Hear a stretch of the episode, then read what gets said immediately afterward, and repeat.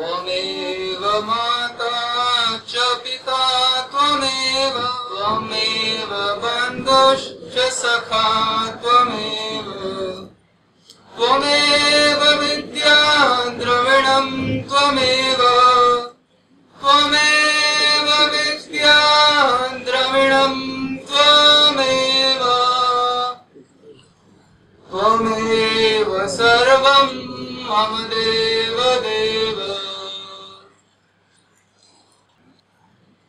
ये श्लोक है, आप सबने अनेक बार सुना होगा। प्रत्येक मंदिर में ये श्लोक का उच्चारण होता है और जो भी धार्मिक क्रियाकलापों में जाते हैं, सबने कभी ना कभी ये श्लोक सुना ही है और अनेकों बार सुना है, लगभग यहाँ पर सभी ने। अगर ये श्लोक सुना होता और अगर हमारे जीवन में आ चुका होता तो इस समय हम ठाकुर जी के साथ हो। हे श्री कृष्ण, आप ही हमारी माता हो। तुमेव पिता, आप ही हमारे पिता हो। तुमेव बंधु, आप ही हमारे मित्र, परम मित्र आप ही हो। तुमेव माता च पिता तुमेव तुमेव बंधु च सखा तुमेव आप ही हमारे सखा हो। और तुमेव विद्या, आप ही विद्या हो। द्रविण मतलब धन। लक्ष्मी, आप ही हमारे वास्तविक धन हो। और त्वमेव सर्वम। आप हमारे सब कुछ हो। सब कुछ। मम देव देव आप हमारे सब कुछ हो। इसमें समझने की बात है कि तुम हर हर पंक्ति में एव बोला जा रहा है। तुम एव माता तुम एव पिता तुम एव बंधु तुम एव सखा, एव। एव का मतलब होता है आप ही केवल। आपके अलावा मेरा कोई माता नहीं। आपके अलावा मेरा कोई पिता नहीं है। एकमात्र पिता आप हो मेरे। एकमात्र मेरी माँ आप हो। और मेरा मित्र आपके सिवा कोई ना था, ना है, ना होगा। और आप ही मेरे धन हो। मेरा और कोई धन नहीं है। कौन है मेरा धन? श्री कृष्ण। और मम सर्वम, आप मेरे सब कुछ हो, सब कुछ। आपके अलावा मेरा कुछ भी नहीं। ये यदि हमें समझ आए बात, जन्माष्टमी में हम आए हैं, किस लिए आए हैं? केवल तो धार्मिक क्रियाकलाप के लिए नहीं। ये बात हमें समझ आ गई तो आपके उठने से पहले आपको भगवत प्राप्ति हो जाएगी। अभी आप बैठ के प्रवचन सुन रहे हो? उठना नहीं पड़ेगा, उससे पहले भगवत प्राप्ति हो जाएगी आपको। यदि ये बात समझ आ गई। भगवत प्राप्ति मतलब साक्षात दर्शन। कि आप ही मेरी माँ हो, मेरी कोई माँ नहीं है। आप ही मेरे पिता हो, आप मेरे सब कुछ हो, प्राणों के प्राण हो। मेरा और कोई माँ बाप कोई नहीं है। सोचिए, ये श्लोक कितना महत्वपूर्ण होगा कि हमें बोला जा रहा है। क्यों बोला जा रहा है? क्योंकि हम इस बात को समझते नहीं है। हम हमेशा मानते कोई और हमारा माता है कोई और हमारा पिता है। चोट लगते क्या बोलते भाई माँ नहीं हे कृष्ण हे राधे जय राधे। भक्त उनके मुख से ये निकलेगा जय राधे। हरे कृष्ण। हमारे कहता माँ इस, इस प्रकार। तो ये इतना महत्वपूर्ण है श्लोक कि इसके ऊपर हमारा ठाकुर जी से हम साक्षात मिल सकते हैं नहीं तो अनंत अनंत जन्मों तक हम इस जन्म मृत्यु के चक्र में पड़े रह सकते हैं। हम सब जो जीवात्मा हैं, आपको पता है कि हमारे कितने जन्म हो चुके ये पता?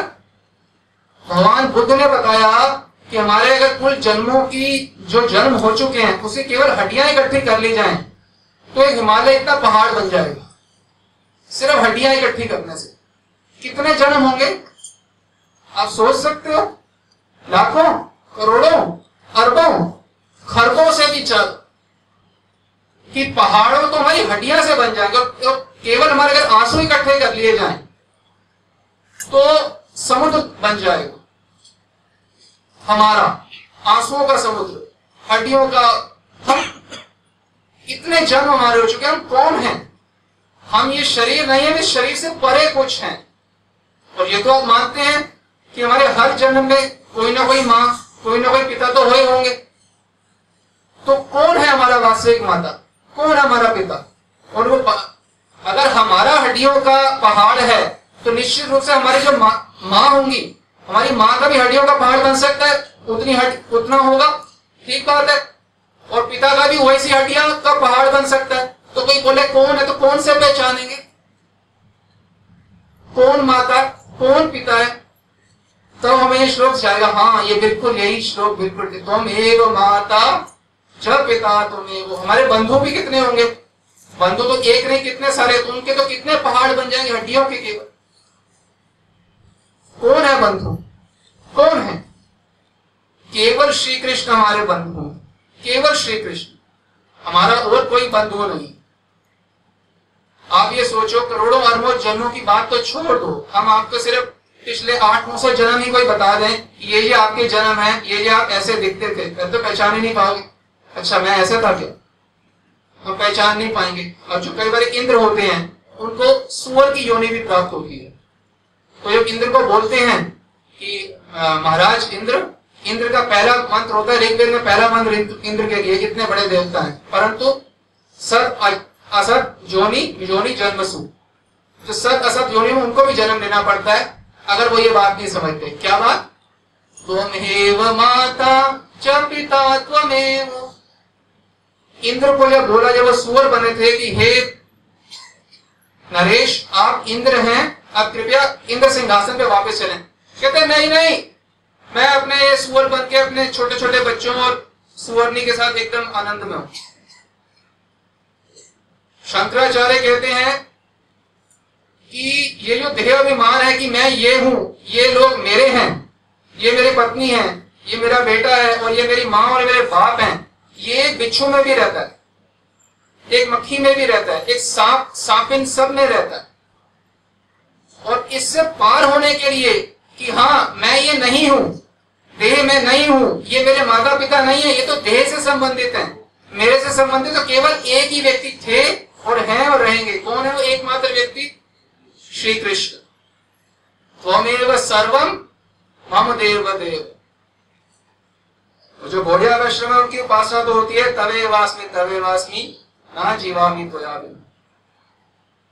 हमारी श्री जी के अलावा कोई नहीं। तो ये हमने बात को समझना है कि हमारा सिर्फ़ ठाकुर जी हैं। और जब तक इस बात को नहीं समझते तो हम क्या समझते हैं कि हमारे कोई और माता है, कोई और पिता है? जब तक हम उनसे संबंध नहीं स्थापित करेंगे, जो कि नित्य है। हम नित्य हैं, ठाकुर जी नित्य हैं, और हमारा उनसे संबंध जो है, नित्य मतलब परमानेंट टेम्परेरी नहीं। परमानेंट हमारा हम नित्य, ठाकुर जी नित्य, हमारा उनसे संबंध वो भी नित्य है। नित्य संबंध है हमारा उनसे। यहाँ कितना संबंध रहता है? बीस साल, पचास साल का, इससे ऊपर तो नहीं रहता। और हम सब कुछ मान लेते हैं। और ठाकुर जी क्या बोल रहे हैं? कि मैं तुम्हारा सब कुछ हूँ। ममेव अंशो, जीव लोके जीव भूत सनातना। तुम मेरे अंश हो। तुम किसी संसारी व्यक्ति के अंश नहीं हो, क्योंकि ये सब भी मेरे अंश हैं। चाहे आप हो, चाहे इंद्र हो, चाहे ब्रह्मा हो, या चीटी हो, कोई बड़ा नहीं है, सब बराबर भाई हैं। क्योंकि पिता एक है ना। या जितने दादा पिता, पर पर पिता, जितने भी हैं ग्रैंडफादर सब जो है, बराबर है। क्यों? क्योंकि पिता एक है।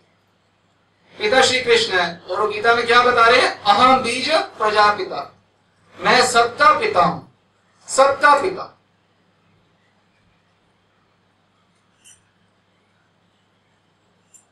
हम देखते हैं कितने भी संबंध होते हैं माता के, बच्चों के, हर कोई माता को बच्चों से क्या प्रॉब्लम आती है? माता पिता को क्या बोलते हैं? बच्चे क्या बोलते हैं? तुमने हमारे लिए किया ही क्या।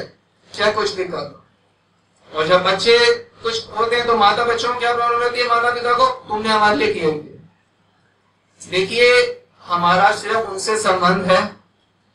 और जब तक हमारा उनसे संबंध स्थापित नहीं होगा, हम नहीं करेंगे, उनको प्रेम नहीं करेंगे, तब तक वो सेटिस्फेक्शन वो प्रेम, वो अनंत जो हम अनंत जन्मों से तलाश कर रहे हैं, वो हमें नहीं मिले बच्चे सोचते हैं कि हमारी माता हमारे को ज़्यादा समय दे दे थोड़ा।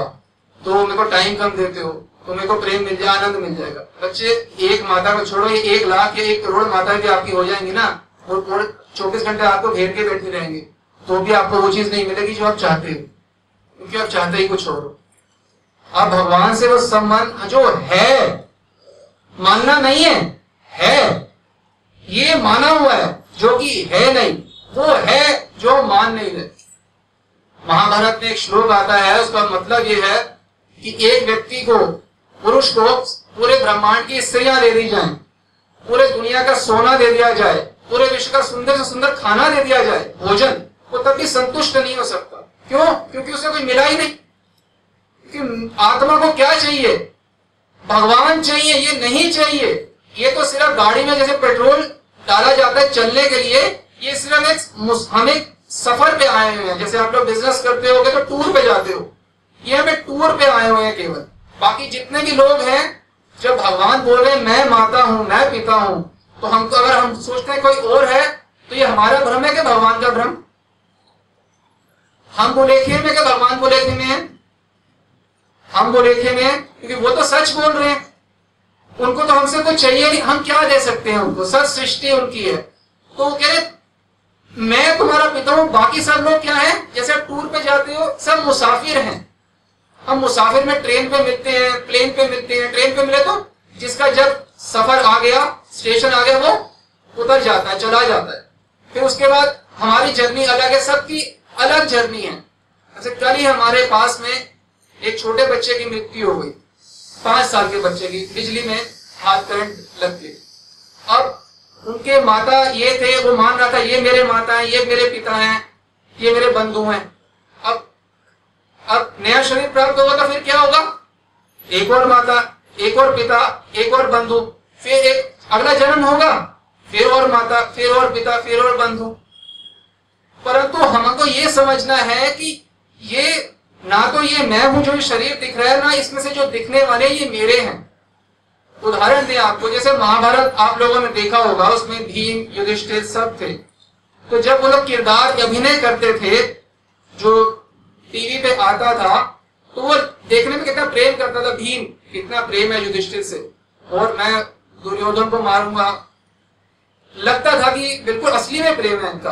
पर जब वो आपस में होते थे तो उनको अच्छे से पता है, मैं किसी दुर्योधन को नहीं मारना चाहता। और युधिष्ठिर से मेरा कोई प्रेम नहीं है। क्योंकि मैं, मेरा व्यक्ति का जीवन तो कुछ और है ना। ये अभिनय थोड़ा मेरा व्यक्ति का जीवन है। मैं तो कुछ और हूँ। जब वो रोल कर रहा होता तो भी उसे पता है कि केवल रोल है, मैं तो कुछ और हूँ। उसी प्रकार से हम ये रोल कर रहे हैं, माँ का, पिता का, बच्चे का, दोस्त का, अभिनय है, पुत्र का। पर ये मैं नहीं हूँ। ये हमें अच्छे से याद रहना चाहिए, हर समय रोल भले है और हर समय करते हुए भी, बात करते हुए भी सबसे मालूम होना चाहिए कि मैं ये नहीं हूँ जो मैं ये दिख रहा है शीशे में मुझे। जब हम शीशे में स्वयं को देखते हैं, ये मैं नहीं हूँ। जैसे अर्जुन का रोल करने वाले को पता है मैं अर्जुन नहीं हूँ। रोल कर रहा हूँ ना, मैं तो कुछ और, मेरा लाइफ कुछ और है, उसी प्रकार से। मैं जो हूँ, भगवान का अंश हूँ। मेरी लाइफ कुछ और है।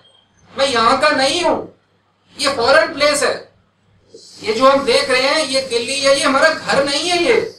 ये जो भी इंडिया दिल्ली एशिया पृथ्वी, ये हमारा, ये घर की जगह नहीं है, ये तो बाहर है। तभी शास्त्रों में आता है चलो चलो, चलिए निज देश। अपने देश चलो वापस, जिनसे हमारा सारे संबंध है। तुम्हें सर्वम सब संबंध मेरे आपसे सर्व रस देखिए, अच्छे से अच्छे संबंध भी होते हैं घर में तो भी वो बात सेटिस्फेक्शन नहीं मिल रही होती, जिसकी हम तलाश में अनंत जन्मों से हैं। चाहे पैसा कितना भी हो, वैसे तो अगर लड़ाइयाँ इतनी होती हैं। यार तीसरे चौथे घर में तो हमने सु, सुनने में आता कि डाइवोर्स इत्यादि इतने झगड़े होते इतना ज़्यादा सब डाइवोर्स रेट स्ट्रेस रेट जो है इतना ज़्यादा बढ़ चुका है। तो सेटिस्फेक्शन लड़ाई झगड़े में कोई सेटिस्फेक्शन मिलेगी? हमारा संबंध सिर्फ़ श्री कृष्ण से है। जब तक हम उस संबंध को नहीं पहचानेंगे और उसके अनुसार नहीं चलेंगे हम सूखे के सूखे रहेंगे। जन्माष्टमी यही याद दिलाने के लिए। तुम मेरा अभिषेक कर रहे हो ना? यहाँ नहीं, वहाँ करो। चलो, वहाँ चलो। छोड़ो ये जगह को परमानेंट क्यों किसी को अपना मानते हो? देखो, जब तक अच्छा एक बात बताओ, आप अपने आप को एक ही व्यक्ति मानते हो? इस समय के दो मानते हो? जैसे मान लो आपका नाम है रमेश कालरा। तो अपने आप को एक रमेश कालरा ही मानोगे, और तो कुछ नहीं मानोगे। एक ही मानोगे। दूसरा व्यक्ति तो अपने को नहीं मान सकते। उसी प्रकार से, जब तक हम भगवान को केवल अपना नहीं मानेंगे हमारे को इस जन्म मृत्यु के चक्कर में बारंबार आना पड़ेगा। क्यों? क्योंकि ठाकुर जी जो है, वो कभी कोई इच्छा भूलते नहीं है। वो वो देखते हैं कि हमारी क्या क्या इच्छाएँ हैं। ये किसी और को माँ बाप बनाना चाहता है, मेरे अलावा तो क्या करूँ? मेरे धाम में तो सब लोग मेरे को सर्वे सर्वा मानते हैं।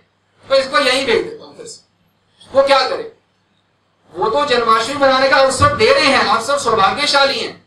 तो धीरे धीरे करके हमें समझ आ रहा कि अरे हाँ मेरा तो सिर्फ़ इनसे संबंध है, मैं कर क्या रहा हूँ इतने जन्मों से? मैं क्या कर रहा हूँ? क्या कर क्या रहा हूँ मैं?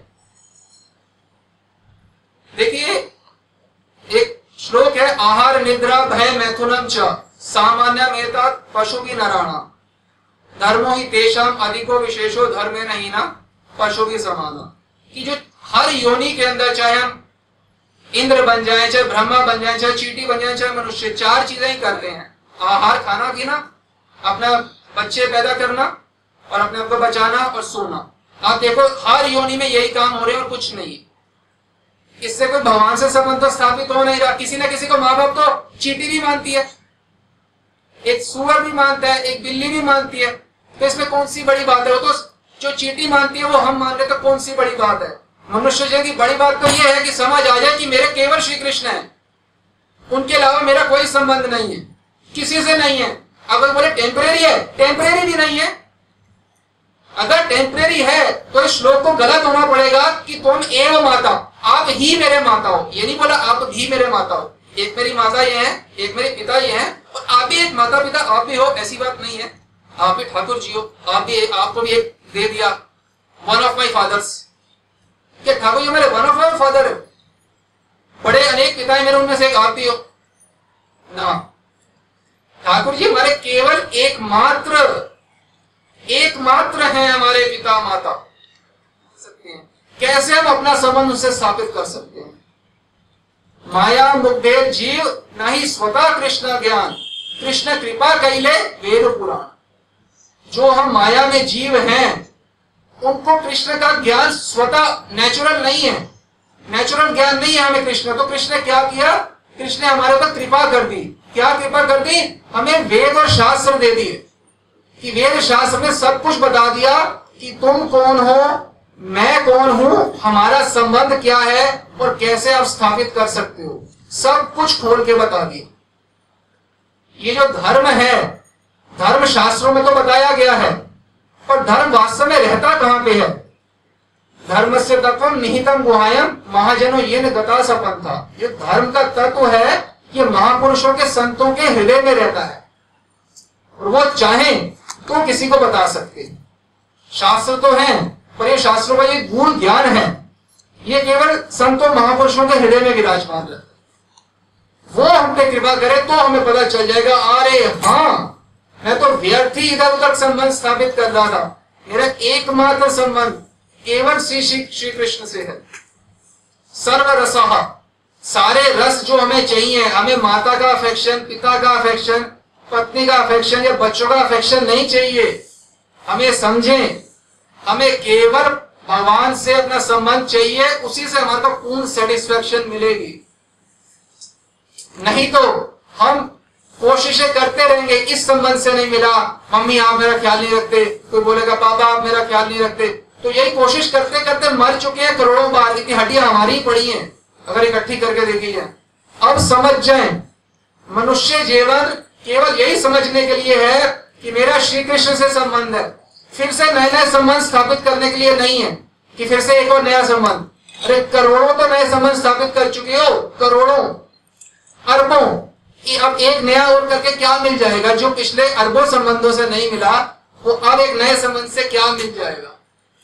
हमारे पिछले आठ नौ सौ जन्म भी ले तो बोले कि आप पहचानो कि आपके माता पिता कौन है।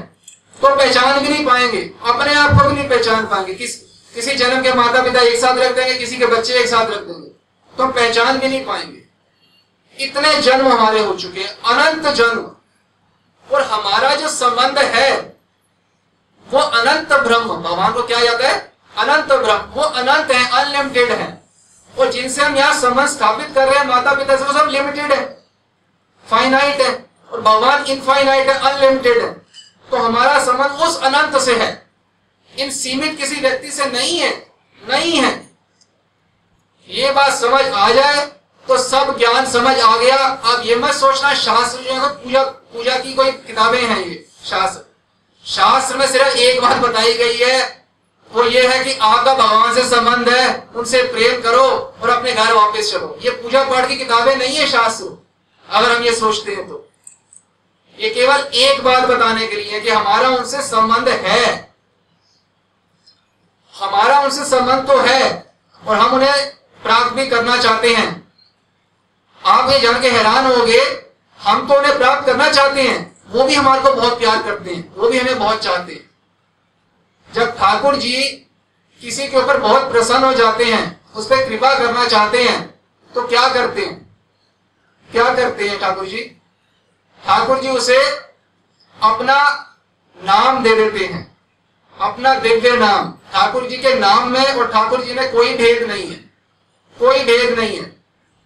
ठाकुर जी का नाम जब प्राप्त होता है, ये छोटी बात नहीं है जो हम भगवान का नाम ले पा रहे हैं। क्या नाम? हरे कृष्ण हरे कृष्ण कृष्ण कृष्ण, हरे हरे हरे राम हरे राम राम राम, हरे हरे। ऐसा बताया गया शास्त्रों में कि ठाकुर जी की जो तिजोरी है, ठाकुर जी तो पहली बात खुद ही हमारी धन है। और जो हमारे धन का जो धन है सबसे बड़ा, उनकी तिजोरी का सबसे बड़ा धन जो है वो क्या है? उनका दिव्य नाम है। अगर वो वास्तव में किसी ने कृपा करना चाहते हैं, वो उस व्यक्ति को अपना नाम दे देते हैं। नाम क्यों देते हैं? नाम इसलिए देते हैं क्योंकि नाम से प्रेम उत्पन्न होता है। और जब प्रेम नहीं होगा तो हमारा उनसे संबंध स्थापित नहीं होगा। तो जब किसी पे कृपा करना चाहते हैं तो अपना नाम दे देते हैं कि मेरा नाम वो जपेगा तो मेरे अंदर उसका प्रेम हो जाएगा। प्रेम हो जाएगा तो वो मेरे को अपना सर्वम समझ लेगा। तो मेरा सर्वम मम देव देवो। और जैसे ये बात समझ लेगा तो मेरे धाम वापस आ जाएगा विश्वनाथ चक्रवर्ती ठाकुर बताते हैं कि जो हम जीव हैं, हमको तो भगवान से आनंद मिलेगा ही मिलेगा। परंतु भगवान को भी हमसे बहुत आनंद मिलता है।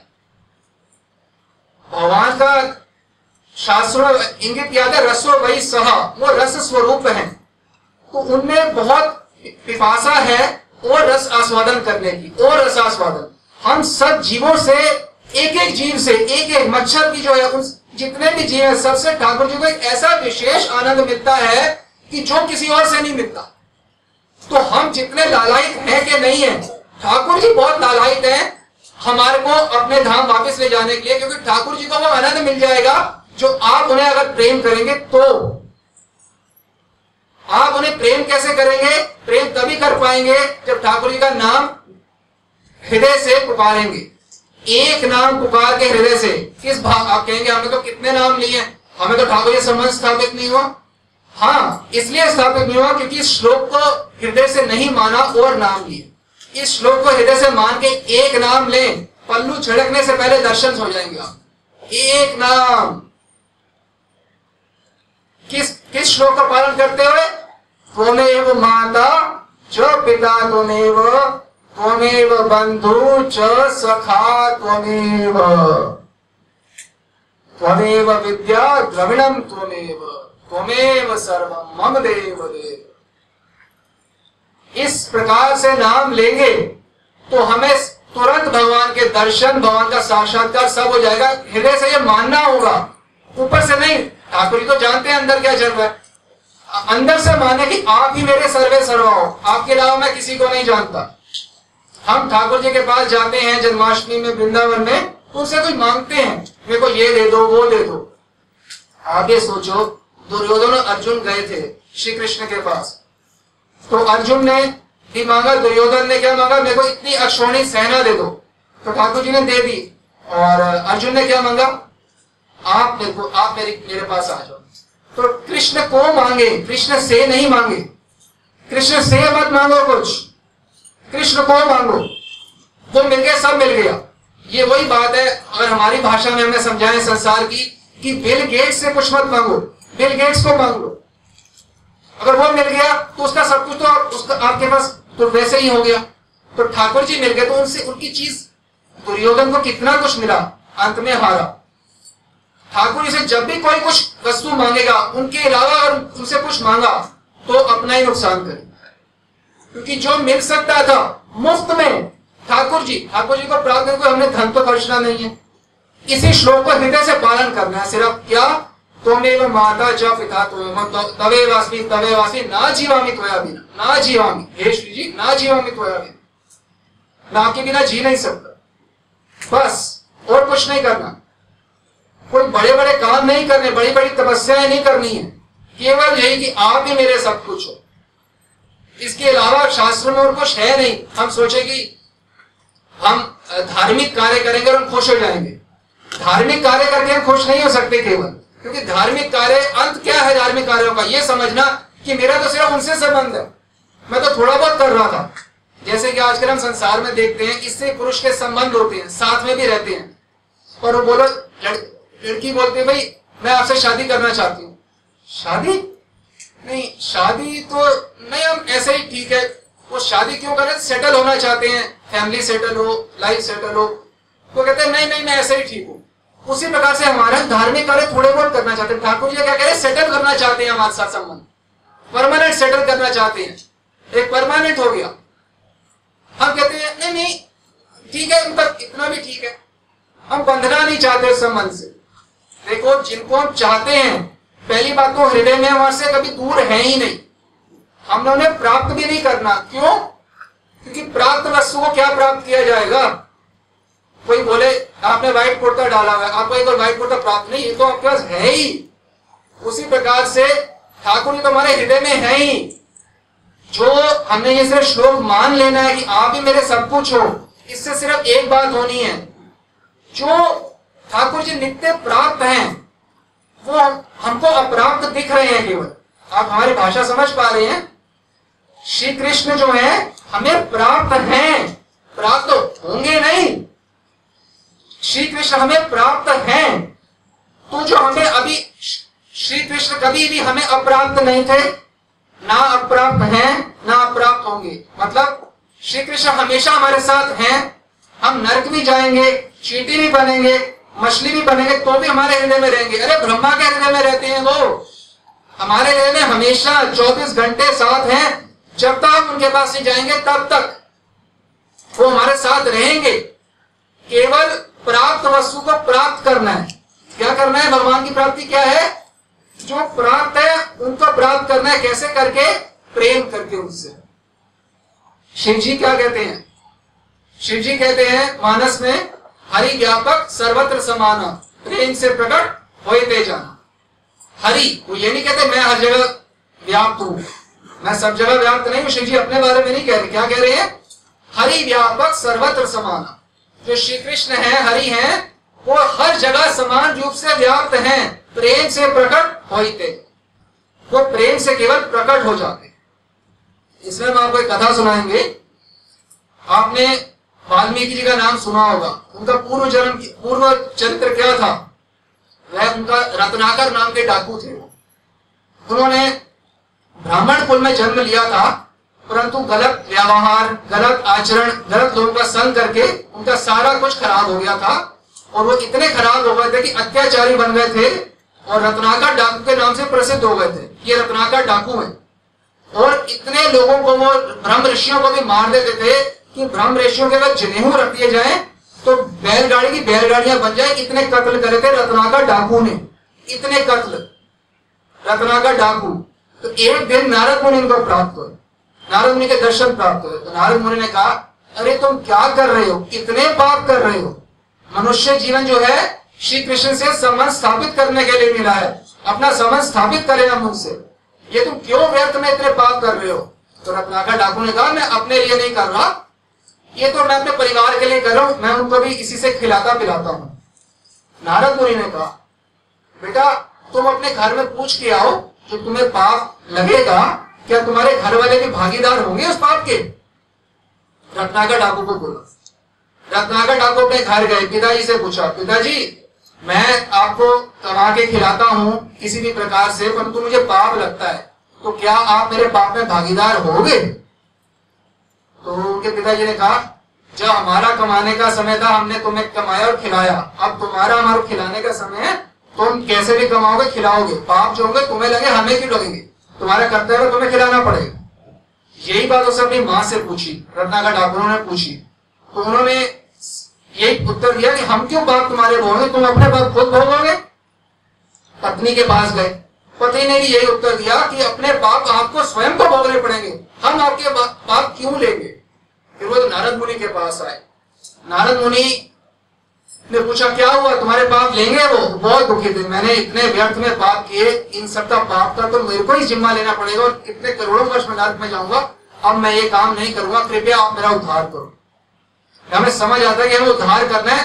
तो हम नतमस्तक होंगे, आज्ञा लेते हैं संत जनों से, महापुरुषों से। तो नारद मुनि ने क्या कहा?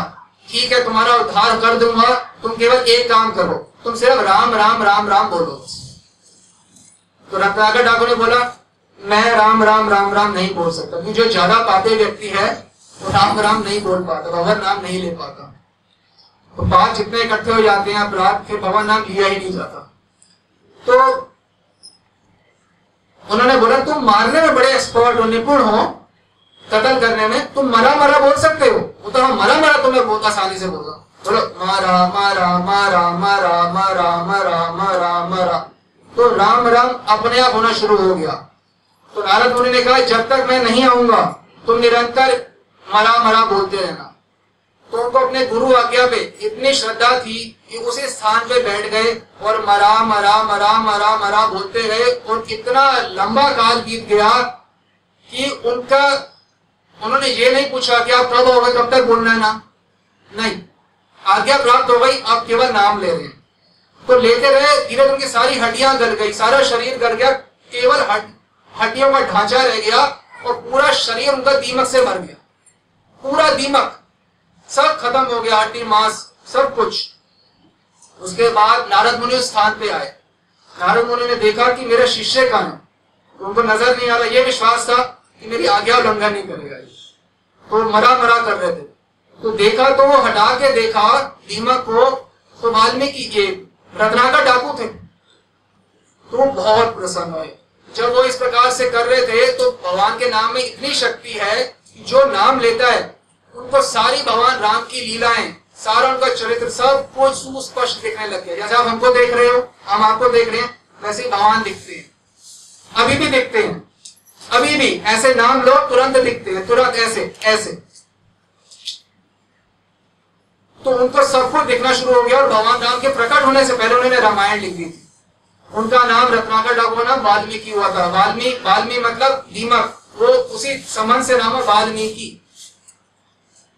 तो भगवान के नाम में इतनी शक्ति है कि जो नाम लेता है, उसको समझ आ जाता है कि त्वमेव माता च पिता त्वमेव त्वमेव सर्वम मम देव देव आप ही मेरे सब कुछ हो, आपके बिना मेरा कोई नहीं। ये हमें समझना अत्याधिक आवश्यक है। और मन पे जो प्रभाव पड़ता है, मन पे जो प्रभाव पड़ता है, किसी भी संबंध का कोई प्रतीति होती है, यही अज्ञान है, यही माया है। हमारे मन पे प्रभाव पड़े कि हमें प्रतीति हो जाए कि हमारा ठाकुर जी के अलावा किसी से संबंध है, यही अज्ञान है, यही माया है। और हमारा प्रतीति होना बंद हो जाए, हमारा ठाकुर जी के अलावा किसी से संबंध है, यही ज्ञान नहीं इस ज्ञान के समान कोई पवित्र वस्तु नहीं है। क्या ज्ञान? कि मम तुम्हें सर्वम मम देव। आप मेरे सर्वे सर्व हो, मेरा और कोई नहीं अब ये ज्ञान जो है, सबसे पहले भगवान श्री कृष्ण ने सूर्य देव को दिया, एक श्लोकों को दिया और बड़े बड़े लोगों को दिया। चौथे अध्याय का पहला श्लोक है, भगवत गीता, आप पढ़ सकते हैं। तो यही ज्ञान हमारे को प्राप्त हो रहा है, ये दिव्य ज्ञान की हमारा उनसे संबंध है केवल। वो कह भी रहे हैं हम एक अंश हो आप सोचो, कोई आपको बार बार निग्लेक्ट कर रहा हो तो क्या आप उसको फिर भी बाहर करना चाहोगे उसके उस व्यक्ति से? हम करोड़ों जन्म, हमारी करोड़ों जन्मों की हड्डियाँ पहाड़ के समान हैं, इतने जन्मों से वो हमारे को समझा रहे हैं कि मैं ही तुम्हारा पिता हूँ, मैं ही माता हूँ, हम नहीं मान रहे। वो फिर भी कहते नहीं, तुम मेरे ही हो। कितना प्रेम है उनका हमारे से। कितनी आत्मीयता है। छोड़ तो नहीं रहे ना। अगर कोई हमारे से गलत बात करता है, मैं तुमसे बात नहीं करूँगी। यही बोलते हैं हम लोग। एक बार, दो बार गलत बात करते हैं, हम उनकी शक्ल नहीं देखना चाहते। ठाकुर जी, वो अपने संतों को किस लिए भेज रहे हैं? शास्त्र किस लिए भेज रहे हैं? हमारे लिए जन्माष्टमी का उत्सव, उनको कुछ मिलेगा? उनकी तो सेवा करने वाली लक्ष्मी है, करोड़ों व्यंजन वो बनाती है, हम क्या बनाएँगे? परंतु हमारे कृपा कर रहे हैं, अपने संतों को भेज के, शास्त्रों को भेज के, व्याख्या करवा कि हम समझ जाएँ कि हमारा संबंध केवल उनसे है। और संबंध कैसे होगा स्थापित? कैसे स्थापित होगा? केवल उनका नाम लेके बाद। जब तक नाम नहीं लेंगे हृदय से, बारंबार, तब तक हमारा उनसे संबंध स्थापित नहीं होगा। तो हम नियमित रूप से रोज कुछ ना कुछ देर नाम अवश्य लें। तभी हम उनसे संबंध स्थापित कर पाएँगे और तभी जीवन में हमारी सेटिस्फेक्शन जो है, जो हम अनंत जन्मों से तलाश कर रहे हैं, वो हमें मिल पाएगी। मैं और मोर तोड़ते माया। मैं और मोर तोड़ते माया। मैं ये हूँ, ये मेरे माता है, ये मेरे पिता है, ये मेरे बंधु हैं, इसी को माया कहते और मम, त्वमेव सर्वम मम देव देव। आप ही सब कुछ हो मेरे। इसको ज्ञान कहते हैं, इसको पवित्रता कहते अर्जुन को बोला भगवान श्री कृष्ण ने, तुम्हारे मन में ये मल कैसे आ गया? मल क्या मतलब? कि मेरा कोई है तुम्हारे श्री कृष्ण के अलावा। मेरा श्री कृष्ण के अलावा कोई नहीं है। कोई नहीं है। ये बात हमारे हृदय में स्थापित हो जाए तो हम कितने खुश रहेंगे, आप सोचिए। हम हर समय डरे रहते हैं ना। एक बात बताओ जो व्यक्ति हर समय डरा रहता है कि हाय, मुझे कुछ ना हो जाए, हाय, मेरे परिवार को कुछ ना हो जाए, हाय, मेरा धरना चला जाए, हाय तो वो कभी खुश रह सकता है जो व्यक्ति हमेशा डरा हुआ है। हाय, मेरा बीपी ना हाई हो जाए। छोटी छोटी बातें ले लीजिए। मुझे तो जो व्यक्ति इतनी छोटी बातों में दुखी रहता है, खुश कैसे हो सकता है? परंतु ये बात समझ आ जाए कि हमारे श्री कृष्ण सब कुछ है तो हमेशा सुखी रहे। क्यों? हमारा संबंध उनसे कभी कोई काट ही नहीं सकता, खत्म कर ही नहीं सकता। जन्म कर चमे देव्यम एवं योगे तत्व देहम पुनर्जन्म नाति मामित सोच जो ये बात समझ जाते मेरा उनसे संबंध है, दिव्य संबंध है तो मुझे प्राप्त करने का कभी दोबारा आता ही नहीं संसार में। उसे दुख कैसे होगा? तो जब तक रहेगा तो भी कोई दुख नहीं। जिससे संबंध है कोई काट ही नहीं सकता।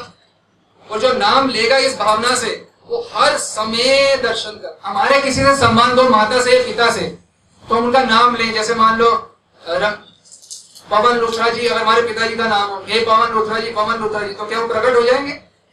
वो एक बार चले गए तो फिर नहीं आ सकते। परंतु तो भगवान का नाम लेंगे, तुरंत। ये संबंध, यही, ये दिव्य नाम है भगवान का। ये उनका दिव्य देह, हमारे जैसा देह नहीं उनका हड्डी, मांस का, खून का। नाम लेते ही प्रकट उनका नाम इतना दिव्य है, वो कितने दिव्य होंगे? और ये जो श्लोक है, कोई सोचे कि हमको सन्यासी बनना पड़ेगा ये श्लोक जीने के लिए, ये बिल्कुल गलत है ये भ्रम को हटा दीजिए। ये श्लोक है ना तुम्हें माता च पिता तुम्हें ये किसने बोला है? ये हाउस वाइफ ने बोला है श्लोक, जिसके इतने बहुत सारी संतानें हैं। गृहिणी ने ये श्लोक बोला। अनंत बहुत सारी संतानें होंगी। वो बोल रही है, परिवार में रहते आप ही मेरे सब कुछ और ये बात जो है कि हमारे सब कुछ भगवान है, केवल उसको समझ आती है, इसकी बुद्धि शुद्ध हो। सुधी सुधी मतलब जिसकी धी मतलब बुद्धि, सु मतलब सुंदर। जिसकी सुंदर बुद्धि होती है उसे तुरंत समझ आ जाती है बात। कि मेरे भगवान ही सिर्फ़ सब कुछ है, और जिसको बात नहीं समझ आ अभी भी मेरा ये है, मेरे वे है, ये है। उसकी बुद्धि दूषित है। कलुषित है, इसलिए समझ नहीं आ वो कलुषित बुद्धि भी कैसे साफ़ होगी? नाम लेके ही साफ़ होगी। परंतु नाम तभी ले पाएँगे जब अपराध और पाप नहीं होंगे। अपराध और पाप जिसके होंगे, वो नाम ले ही नहीं सकता, सही रूप से जिससे भगवत प्राप्ति होती है। हमें ठाकुर जी की बात में विश्वास नहीं है कि मैं कि तुम्हें माता जा पिता, हमें संसारी लोगों की बात में विश्वास है कि कोई हमारा कुछ है। कोई एड में लिखा हुआ आता है कि ये खाना खा लो, तुम आनंदित हो जाओगे। पानी पी लो, कैफा पी लो, आनंदित। तो इन एडों पे हमारे को विश्वास है, विदेशी लोगों पे विश्वास है, इन एडवर्टाइजमेंट में विश्वास, ठाकुर जी में विश्वास नहीं है कि वो आनंद सिंधु है क्या हमें कोई झूठ बोल रहे हैं, कि मैं आनंद सिंधु हूँ। वो हमारा इंतज़ार कर रहे हैं, इसलिए हमारे को शास्त्र दिए व्याख्या दे रहे हैं, जन्माष्टमी का हमारे को आयोजन करें, हम बात समझ जाए, कि जैसे ठाकुर जी भक्त के दर्शन करके यहाँ ठाकुर जी का भी होता है हटके नहीं, जन्माष्टमी आना हमारा जो है, इसको सफल बना ले। सिर्फ़ इस बात को स्वीकार करके तुम सर्वम। आप मेरे सब कुछ हो। मैं आपके अलावा स्वप्न में भी किसी को नहीं जानता। स्वप्न में भी। और भगवान हमारे सुहृद हैं। सुहृद मतलब हमारे बेस्ट फ्रेंड कभी हमारे को गलत बात बोलेंगे अच्छा हमारे वजह से कुछ गलत होगा। कि हम ठाकुर जी को सब कुछ मान लेंगे? क्योंकि तो वो बात बोलेंगे क्या? क्या भगवान के अलावा कोई बोल सकता है कि मैं तुम्हारा सुहृद हूँ, सबका सुहृद हूँ? सुहृद मतलब बेस्ट फ्रेंड हूँ मैं सबका। ठाकुर जी सबके सबसे बेस्ट फ्रेंड है। वो हमारे को रस्सी दे रहे हैं। आओ मेरे पास, पकड़ते हैं ना, जैसे कोई समुद्र में कुएँ में गिरता कि निकाल लो रस्सी दे के तो ये नाम है, ये रस्सी के समान है। आपको जो नाम दे रहे हैं मतलब भी अपनी कृपा पूरी उड़ेल दी हमारे ऊपर। नाम को हम ऐसे सामान्य अक्षर मत समझे, जैसे हमारा नाम होता है वरुण, तरुण ये सब नहीं है ठाकुर जी का नाम ऐसे। ये दिव्य नाम है। ये रस्सी है जो हमें भव सागर से बाहर निकाल के केवल उनसे संबंध स्थापित करवा देगी। यही वो एकमात्र रस्सी है। जब तक हम किसी से संबंध स्थापित रखेंगे, उनसे संबंध स्थापित नहीं होगा। आपको सोचना एक आपकी पत्नी है तो ही बोलते, ये मेरी पत्नी है। किसी और को बोलते, ये भी मेरी पत्नी है, वो भी मेरी पत्नी है। नहीं। जो पत्नी के इसलिए बोलते हैं, उसी प्रकार से ठाकुर, यही मेरे माता है, यही मेरे पिता इनके अलावा मैं किसी को नहीं जानता।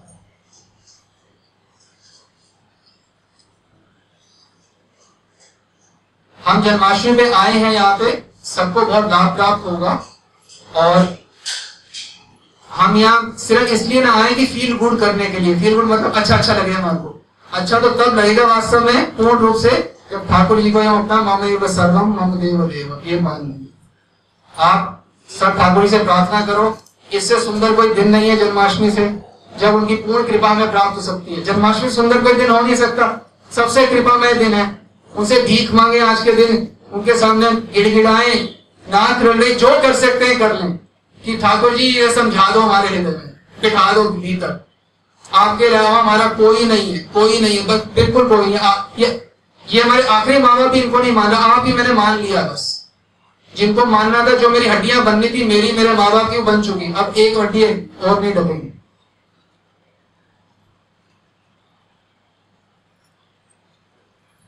देखो, ठाकुर जी का एक ही बिज़नेस है हमारा बिज़नेस है किसी का कपड़े का, किसी का लोहे का, किसी का मशीन का, ठाकुर जी का एक बिज़नेस है, पता है क्या? वो है हार्ट मेल्टिंग हृदय पिघालने का। वो हमारा सबका हृदय पिघाल रहे हैं। अपनी कथा सुना के, अपने संतों को भेज के, अपने पर्व जन्माष्टमी देखे हमारा हृदय को पिघाल रहे जिसका हृदय पिघल जाएगा ना, उसको एक बार समझ आ जाएगी मेरा इन्हीं से समझ है जी, जिसका हृदय होता है ना थोड़ा पत्थर की तरह, उसको ये बात समझ नहीं आती। उसको लगता है, मैं इन्हीं से जो दिख रही है, इन्हीं से संबंध तो जन्माशय सुंदर कौन सा दिन होगा, हमारे हृदय पिघलने का बताइए। उनकी पूर्ण कृपा प्राप्त है। जब ठाकुर जी का नाम हमारे को प्राप्त हो ये सोचना चाहिए कि कृपा का जो मूर्तिमान रूप में अगर आ गई कृपा, हम कहते हैं ना, ठाकुर जी, कृपा करो। ठाकुर जी की कृपा अगर आ गई तो उसका क्या लक्षण है? कि आपका, जो उनका नाम है आप दिन रात लेना शुरू कर दोगे। और जैसे जैसे नाम लोगे, वैसे वैसे आनंद पड़ता है जो वास्तव में ढंग से भक्ति करे, आप उनको केवल दर्शन कर लो। केवल उनके, सिर्फ़ दर्शन कर लो। आपको पता चल जाएगा कि वो कितने आनंद कुछ नहीं करना, सिर्फ़ दर्शन कर लो, ऐसे संतों के उनको कैसे हुआ? ये तो साइंस है। जैसे उन्होंने भी नाम जो हुआ, ममेव सर्वम मम देव देव त्वमेव सर्व, सिर्फ़ आप ही मेरे सर्वे सर्व इस भावना से नाम लिए। नाम तो हम सब लोग लेते हैं। तो इस भावना से लेंगे तो तुरंत सब कुछ हो जाएगा। बिगड़ी बिगड़ी जन्म, अनेक ही ही सुधरे आज। मानस में वर्णन आया है, अनेक जन्म से जो बिगड़ी हुई है हमारी, कि हम किसी के किसी को मानते रहते हैं। वो सब कुछ आज ही बदल जाएगा। तभी हमने कहा था, उठने से पहले आनंद में हो जाओगे। यदि इस बात को समझ लोगे तो हमें वो सर्वा आप मेरे सब कुछ हो। तो ठाकुर जी को आपके ऊपर कृपा करें। आपका संबंध जो है, आपको समझ आ जाए ठाकुर जी से क्या है। ये हम उनके चरणों में निवेदन करते हैं। आप सबका यहाँ पे आने के लिए बहुत बहुत धन्यवाद। हरे कृष्ण।